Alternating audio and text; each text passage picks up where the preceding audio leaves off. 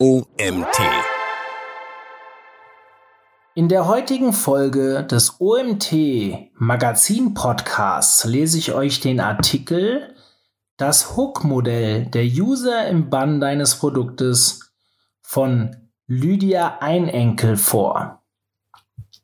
Die wertvollsten User einer App sind stetig wiederkehrende Nutzer. Am besten noch, sie kommen von sich aus wieder ohne kostenintensive Remarketing-Kampagnen. Und wenn sie dann noch zu wahren Fans und Multiplikatoren werden, kann man die Champagnerflasche öffnen. Dies gilt natürlich genauso für Online-Shops oder jedes andere digitale Produkt. Die ständige Akquise von Neukunden ist einfach viel teurer im Vergleich zu treuen Bestandskunden. Im klassischen Bestandskundenmarketing oder CRM lernen wir unter anderem Kundenkarten, Bonusprogramme und Cross-Selling einzusetzen. Das Hook-Modell von Neil Eyal geht noch einen Schritt weiter. Es zeigt, wie wir digitale Produkte entwickeln können, die uns in den Bann ziehen und fesseln.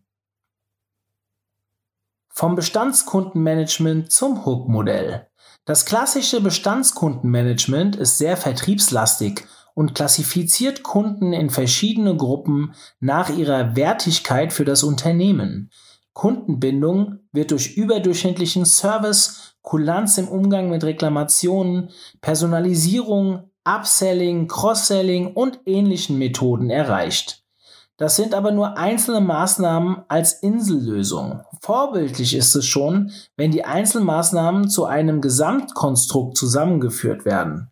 Häufig steckt aber kein richtiges System dahinter. Das Produkt oder der Shop ist voll entwickelt und anschließend wird ein CRM-Experte eingestellt, der die ein Einmalkunden jetzt bitte zu Wiederkäufern und loyalen Bestandskunden machen soll. Das Hook-Modell setzt bereits bei der Produktentwicklung an. Viele Methoden aus dem Bestandskundenmarketing finden sich auch hier wieder aber das Hook-Modell vereint die einzelnen Schritte zu einem schlüssigen System. Basierend auf Erkenntnissen der, des Neuromarketing und UX-Design. Die zentrale Frage ist, wie man aus der rationalen Produktnutzung eine unbewusste Gewohnheit, ein Habit macht. Aber wie ist das Hook-Modell eigentlich entstanden? Erstens Analyse und Beobachtung der erfolgreichsten Unternehmen. Zweitens theoretische Studien. Drittens praktische Erfahrung als Consultant im Silicon Valley. Der Erfinder des Hook-Modells ist der amerikanische Autor und Investor Nir Eyal. In seinem gleichnamigen Buch Hooked, How to Build Habit Forming Products, zu Deutsch Hooked, wie sie Produkte erschaffen, die süchtig machen, schildert er die Entstehungsgeschichte des Hook-Modells. Nir Eyal ist Absolvent der Stanford University und vereint in seiner Laufbahn unternehmerische, technologische und psychologische Perspektiven. Als er in Kontakt mit dem Online-Gaming-Sektor kam, hat er sich gefragt, warum ausgewählte Unternehmen derart erfolgreich sind. Eyal bewegte sich zwischen dem Gaming-Sektor und der Werbeindustrie Beide Bereiche sind seiner Meinung nach von Gedankenmanipulation abhängig. In den folgenden Jahren versuchte Eel allgemeine Licht, äh, Leitlinien zur Erstellung fesselnder digitaler Produkte zu formulieren.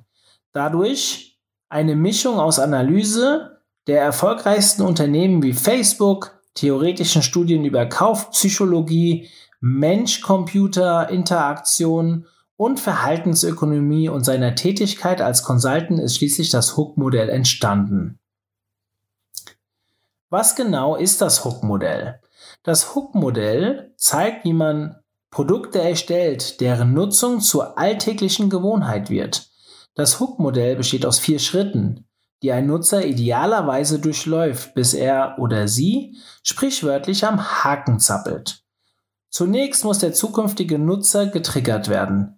Durch einen Auslöser wird er oder sie animiert, die App zu öffnen oder die Plattform zu besuchen. Jetzt muss der Nutzer zu einer einfachen Handlung animiert werden. Auf diese folgt eine Belohnung.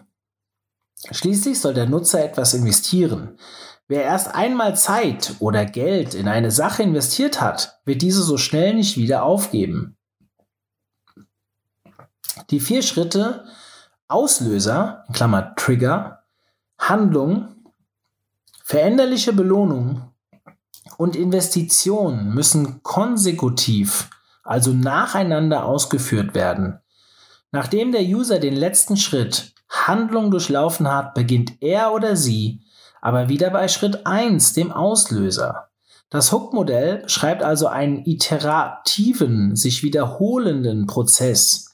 Daher ist auch wichtig, dass die Belohnung variiert. Wenn der Nutzer diese vier Schritte wiederholt durchläuft, bildet sich mit der Zeit eine Gewohnheit. Ich nenne es im Folgenden daher auch den Hook-Kreislauf. Der Auslöser. Trigger sind Auslöser, die uns zu einer Handlung führen. Die, der Begriff stammt ursprünglich aus der Elektrotechnik und bezeichnet ein Bauteil zum Auslösen eines Vorgangs, meist ein Schaltvorgang. Der Terminus wurde in Medizin und Psychologie übernommen. Hier steht Trigger für den Auslöser einer Erkrankung oder psychischen Reaktion. Trigger ist in den allgemeinen Sprachgebrauch als Auslöser für alles Mögliche übergegangen. In diesem Sinne benutzt auch Near Eel das Wort Trigger. Nach Eel löst ein Trigger den Wunsch aus, das entsprechende digitale Produkt zu nutzen. Eel unterscheidet zwischen externen und internen Trigger. Externe Trigger. Externe Trigger sind der erste Schritt im Hook-Kreislauf. Der zukünftige Nutzer wird aktiv auf das Produkt aufmerksam gemacht. Eine Nachricht oder Hinweis stellen den Auslöser zur Nutzung dar. Near Eel trennt die externen Trigger noch einmal in vier Kategorien.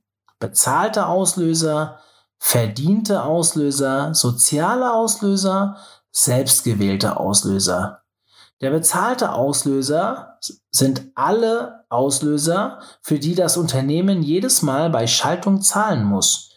Hierzu zählen Anzeigen auf Facebook oder Google.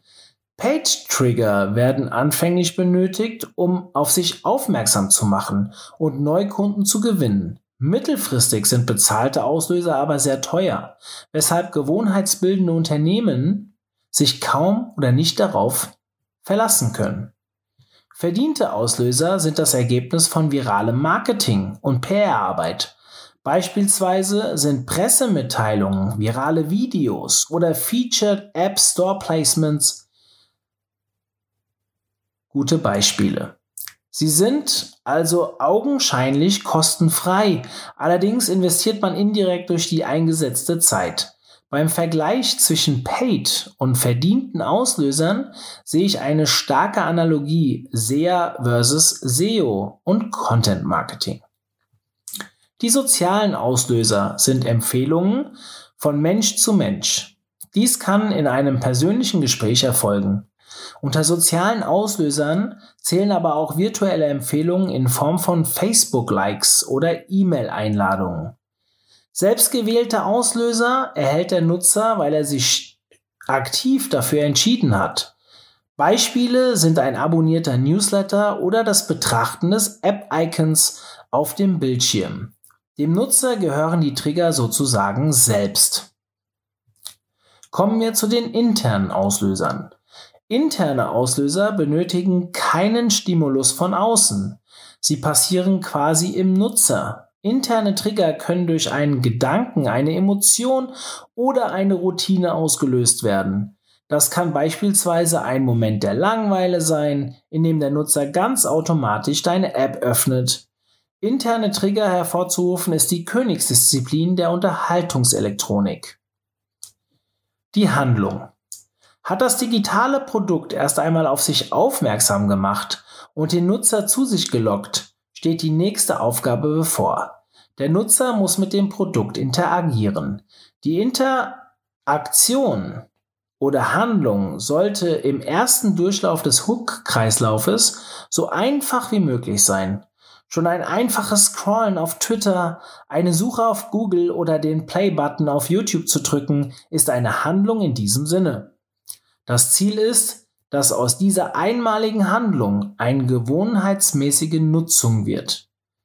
Das so konzipierte digitale Produkt ist dann komplett in den Alltag des Nutzers integriert. Häufigkeit und Einfachheit. Je häufiger eine Handlung stattfindet, desto wahrscheinlicher wird sie zu einer Gewohnheit. Das Ziel des Hook-Modells ist ja gerade, dass die Nutzung des jeweiligen Produktes zu einer Angewohnheit wird. Also muss die App so konzipiert sein, dass die Hürde, eine gewünschte Handlung auszuführen, gering ist und der Nutzer diese Aktion möglichst oft auf, ausführt. Die Bedienung muss so einfach wie möglich sein. Hier bezieht sich EEL auf das Verhaltensmodell von Fogg. Den Link zum Fogg-Modell habe ich euch in den Show Notes hinterlegt. Vereinfacht gesagt findet ein gewünschtes Verhalten nur statt, wenn drei Bedingungen gleichzeitig erfüllt sind. Bedingung 1. Wenn die Motivation groß genug ist. Motivation 2. Wenn die grundlegenden Bedingungen das Verhalten überhaupt ermöglichen. Zum Beispiel möchte der User das Produkt im Zug nutzen, braucht er eine mobile Darstellung als grundlegende Bedingung. Drittens wenn ein Trigger vorhanden ist. Die veränderliche Belohnung. Das Konzept der veränderlichen Belohnung nach IEL ist schnell erklärt. Wir führen Handlungen in Erwartung einer Belohnung aus. Um unser Hirn dauerhaft zu stimulieren, müssen die Belohnungen variieren. Andernfalls wird uns langweilig und wir hören auf, das Produkt zu nutzen.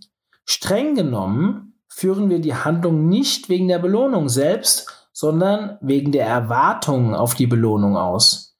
Vorfreude ist die schönste Freude. Übrigens sind bei dieser Erwartung auf eine Belohnung die gleichen Hirnareale wie beim Sex oder der Drogennutzung aktiv. Das Unbekannte ist spannend und kann durch zeitliche Verzögerung oder verschiedene Intensitäten der Belohnung realisiert werden. Um den Nutzer zum Wiederkommen zu animieren, müssen wir zwar die Belohnung geben, zugleich aber Lust auch auf mehr machen. IEL unterscheidet zwischen drei Belohnungsarten. Wir haben erstens die soziale Belohnung, zweitens die Belohnung der Jagd und drittens die Belohnung der eigenen Erfolge. Fangen wir an mit den sozialen Belohnungen. Der Mensch ist ein soziales Wesen und strebt bewusst oder unbewusst nach Anerkennung der Gemeinschaft.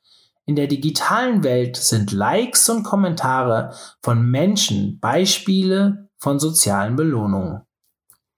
Zweitens die Belohnung der Jagd. Der urzeitliche Spaß am Jagen äußert sich auch auf abstrakter Ebene. Wir jagen nach Informationen oder einem materiellen Gewinn. Wir wollen ein Ziel erreichen oder neue Funktionen oder Kräfte freischalten. Bei der Entwicklung von Spielen kommt diese Form der Belohnung naturgemäß am häufigsten vor. Durch Gamification-Elemente können Belohnungen der Jagd aber bei fast jedem digitalen Produkt eingesetzt werden. Drittens, die Belohnung der eigenen Erfolge. Wir wollen etwas erreichen und uns erfolgreich fühlen. Daher müssen digitale Produkte so gestaltet sein, dass der Nutzer das Gefühl hat, selbst etwas erreicht zu haben. Beispiele sind Aufgaben in kleinen Schritten mit Auszeichnungen für deren Ausführung. Die Investition. Die Investitionsphase ist kritisch, um den Nutzer zum erneuten Durchlaufen des Hook-Kreislaufes zu animieren. Die Belohnung erfolgt daher nicht direkt, sondern mit einer zeitlichen Verzögerung. Im Gegensatz zur Aktionsphase erfordert die Investmentphase mehr Zeit oder, ein, oder eine ausführlichere Handlung. Ist zum Beispiel das pure Scrollen auf Twitter eine Aktion, so wäre das Verfassen eines eigenen Tweets eine Investition. In dieser Phase spielen verschiedene psychologische Mechanismen mit. Erstens der IKEA-Effekt. Dinge erscheinen wertvoller, wenn ich selbst daran beteiligt war. Zweitens der Wunsch nach Einklang mit vergangenem Verhalten. Wer zunächst kleinere Aufgaben erfüllt, führt auch größere aus, die ähnlich gelagert sind. Und drittens der Drang nach Vermeidung kognitiver Dissonanz. Bedeutet, wir ändern unsere Sicht auf Produkte und finden sie plötzlich nützlich, weil andere sie für gut befinden oder weil wir bereits etwas eingebracht haben. Diese drei Mechanismen führen zu einer psychologischen Schleife, die uns mehr und mehr an das Produkt bindet. Je mehr Zeit und Anstrengung wir investieren, desto mehr schätzen wir das Produkt. Da wir früher bereits etwas investiert haben, investieren wir zukünftig mehr. Falls wir das Gefühl bekommen, dass das Produkt Zeitverschwendung ist, reden wir uns ein, dass dem nicht so ist, weil wir es ja selbst nutzen. Schließlich erhöht sich mit jeder Investition der Wert des Produkts für den Nutzer. Dieser hat Daten und Inhalte hinzugefügt und möchte seine gewonnenen Follower oder Fähigkeiten nicht verlieren. Die Investitionsphase legt dann wiederum den Grundstein für einen erneuten Trigger. Dieser Trigger bezieht sich dann nämlich auf die gemachte Investition. Zum Beispiel eine Push-Nachricht, die über eine Reaktion zum selbst erstellten Inhalt informiert. Damit beginnt der Hook-Kreislauf von vorn. Die Grenzen des Hook-Modells. Wie EEL selbst einräumt, kann das Hook-Modell nur bei Produkten angewendet werden, die generell häufig genutzt werden. Das mag zunächst widersprüchlich klingen, da ein Ziel des Hook-Modells ja gerade darin besteht, Nutzer zum Wiederkehren zu bewegen. Diese Einschränkung bezieht sich jedoch nicht auf Detailoptimierung. Das Hook-Modell ergibt zum Beispiel bei Versicherungen und anderen Dingen, die nur selten gekauft werden, wenig Sinn. Auch wenn der Untertitel des Buches allgemein formuliert How to Build Habit Forming Products ist, bezieht sich EEL doch auf eine enge Auswahl von Produkten. Das Hook-Modell wird nur auf Apps und Websites angewendet. Ich habe in diesem Post versucht, dies mit dem Hinweis, digitale Produkte zu verdeutlichen. Ich halte es dennoch nicht für ausgeschlossen, dieses Modell mit kleinen Abwandlungen auch auf analoge Produkte anzuwenden. Die deutsche Übersetzung des Untertitels lautet, wie sie Produkte erschaffen, die süchtig machen. Klar, das klingt besser als wie sie Produkte schaffen, deren Nutzung zur Gewohnheit wird. Der Begriff Sucht ist in diesem Kontext aber äußerst schwierig. Der Autor selbst grenzt Habit deutlich von Addiction ab und legt dem Term auch eine Wertung bei. Addiction ist dabei klar negativ. Eel mahnt aus ethisch-unternehmerischen Gründen eben gerade davor, keine suchtähnlichen Abhängigkeiten zu erzeugen. Schließlich steht die Gewohnheitsbildung im Fokus. Die Weiterentwicklung des Hook-Modells. Nach Eel ist eine Gewohnheit ein Verhalten, welches mit wenig oder unbewusstem Nachdenken ausgeführt wird. Das erinnert doch schwer an Kahnemans System 1 auf Thinking Fast and Slow.